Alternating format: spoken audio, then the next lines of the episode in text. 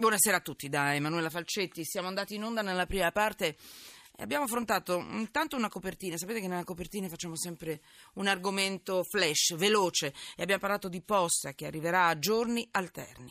Quindi è una nuova pianificazione, riconferma quello che è stato l'andazzo di questi ultimi anni e riconferma la nuova pianificazione di poste italiane, cioè in, 500, in 5.000 scusate, comuni lettere e plichi arriveranno e verranno consegnate ehm, a giorni alterni, in alcuni giorni per niente, mh, mm, insomma in 10 giorni al mese praticamente, invece che 20. Intanto le tariffe sono state anche aumentate. Poi abbiamo parlato di Viareggio, le, la necessità, oggi è stato il giorno dei parenti delle vittime, dopo la giornata di ieri del processo e sulla strage del 2009, del 2009 aleggia l'incubo, la paura da parte di questi, di questi parenti, di questi familiari, l'incubo della prescrizione. Già ne abbiamo parlato ieri, oggi ne abbiamo riparlato per capire, perché molti dei reati potrebbero restare impuniti, potrebbero essere prescritti proprio per la scadenza dei termini prevista dalla legge. Eh, c'è, un didat- c'è, un dibattito aspro eh, anche politico su questo. E allora adesso iniziamo, sono arrivati molti messaggi, ve li leggo velocemente, però intanto Vincenzo, Vincenzo Iurillo, benvenuto, giornalista del Fatto Quotidiano, benvenuto. Buonasera, grazie. Ciao grazie Vincenzo, ti dispiace se leggo qualche messaggio, per favore? No, prego. Eh, posso, perché ne sono arrivati tanti tanti, allora... Allora, uno per me, Sega Nervi datti una registrata. Romanelli è impeccabile, l'avvocato. E noi eh, che siamo populisti umorali. Bacio Massimo. Grazie, vabbè, mi ha dato un bacio alla fine, mi è andata bene. Mm, ancora, eh, caro avvocato, sa come finirà? Nessun colpevole per non aver commesso il fatto o per prescrizione e mh, mm, si continuerà a distruggere le aziende, eh, il signor Moretti continuerà a distruggere le aziende che dirige, intascando migliaia di euro i parenti delle vittime continueranno a piangere. A piangere, punto. Complimenti allo Stato italiano, vorrei però vedere eh, se ci fossero i loro cari. Elsas. Ancora ehm, secondo me bisognerebbe che dopo il primo grado per il ricorso in Cassazione, se l'accusato ricorre in appello, la prescrizione non scatti. Perché non si può fare? Mick o Mike. Omicidio colposo non dovrebbe andare in prescrizione. Andrea. Eh, avvocato Romanelli, pecunia non olet, sono bravi gli avvocati a fare arrivare la prescrizione a chi non ha pecunia. Ancora. Ultimo?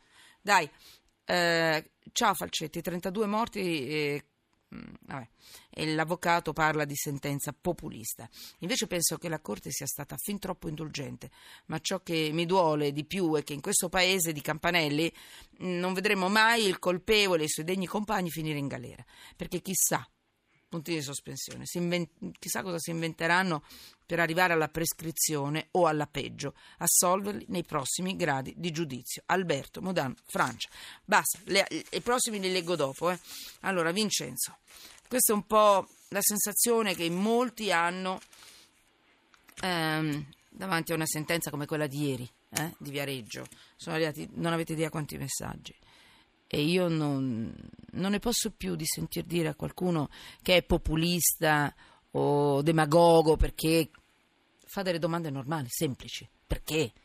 Perché uno che sbaglia non deve, non deve pagare per, per, i propri errori, no? Eh, insomma, una, una, trasmissione che parla di giustizia o ingiustizia, figuriamoci. Allora, mh, mm, il tuo pezzo, la tua inchiesta eh, sul Fatto Quotidiano, a Napoli 12.000 pregiudicati non stanno scontando la pena. Cosa è cioè, successo? Cioè, un paradosso. Succede anche, esatto, succede che anche quando si riesce ad arrivare ad una sentenza passata sì. in giudicato, che quindi si salva dalle trappole, dalle tagliole della prescrizione, non c'è sufficiente personale amministrativo e giudiziario per poi eseguire le procedure necessarie per tradurre in atto quella sentenza, per tirare fuori l'estratto esecutivo della sentenza tutte quelle procedure in base alle quali la Procura può spiccare l'ordine di carcerazione e tradurre l'imputato ormai diventato definitivamente condannato in carcere o comunque eh, ad eseguire anche le pene di tipo diverso, possono essere anche arresti domiciliari oppure le demolizioni dell'immobile abusivo o le pene, le ammende, le multe, insomma le pene pecuniarie previste dal codice penale. Le sentenze rimangono così, inapplicate, in una sorta di limbo, come se il perché? processo non fosse mai avvenuto. Perché? Diciamo perché non c'è personale, perché non c'è personale, perché non si fanno Anche magistrati, scrivi tu? Mancano magistrati, magistrati, ma soprattutto personale, personale amministrativo, perché quel poco personale di supporto che è stato mandato in sostegno alle cancellerie di procure e tribunali in realtà serve a poco e niente perché si tratta di personale proveniente da amministrazioni ospedaliere, spesso barillieri di Croce Rossa che non hanno mai hanno fatto un lavoro nobilissimo per carità, però non hanno mai acceso un computer in vita loro, non conoscono i software e quindi si perde ulteriore tempo per addestrare loro invece che per provare a, a mettere a posto le carte per eseguire le sentenze. È una situazione paradossale, ma quello che è paradossale è che questa situazione, io la scrivo ieri, ma in realtà è una cosa che sta uscita sui giornali napoletani già a giugno. Sono passati sette mesi, quel monte sì. carico di, di, di sentenze arretrate è rimasto lì, è stato riproposto il problema all'inaugurazione dell'anno giudiziario a Napoli, eh, è rimasto insomma sotterrato in poche righe sì. in pagine dei quotidiani, noi abbiamo provato a rilanciarlo aprendoci il quotidiano il nostro quotidiano e vediamo adesso che cosa succede. Allora, c'è un altro aspetto prima di salutarti che so che tu metti sotto inchiesta nella tua inchiesta. Eh, gli innocenti se la fanno la galera, cioè è più facile farsi la galera da innocenti che da colpevoli che sono in giro. E poi ti chiedo un'altra para- cosa. È il paradosso sollevato per la verità eh. dal uh, presidente della Corte d'Appello De esatto. Carolis, è un virgolettato del suo intervento all'inaugurazione dell'anno, dell'anno giudiziario. È un, è un, dato, peraltro, devo dire, purtroppo corretto, nel senso che è più facile andare in galera in, in, in, per un'esecuzione di un'ordinanza di custodia cautelare, che è una misura assolutamente provvisoria. Sì. Eh, fatta nei confronti di una persona sulla quale comunque c'è ancora la presunzione di innocenza. Quello va in galera?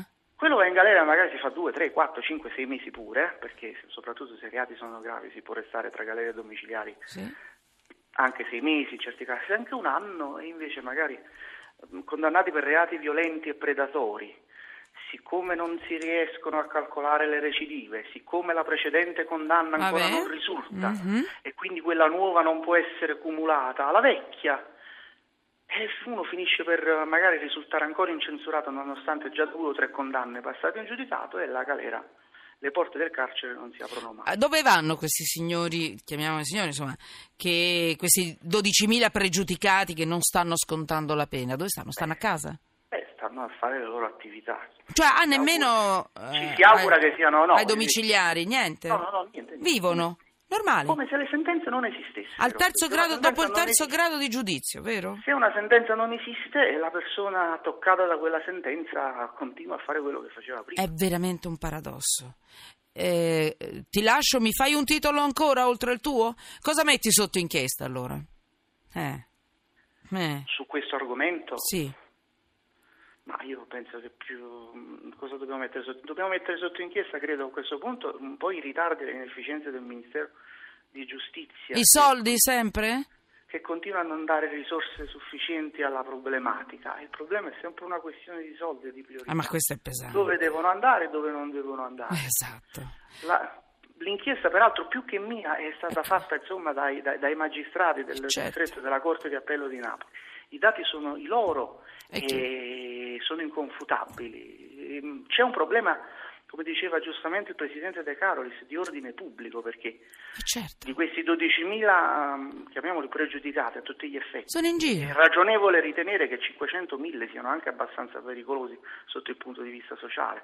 Stiamo parlando so, di, ladri, di, di, di ladri recidivi oppure di persone che continuano a, a commettere reati di stalking, eh, persone no, molto reati seri. pericolose. Sono in giro. Che, che, però magari hanno accumulato piccole condanne che non, non risultano, un anno e mezzo, più due, più sei mesi, ma siccome queste condanne non si riesce a registrarle, ecco, diciamo così, è come se non esistessero.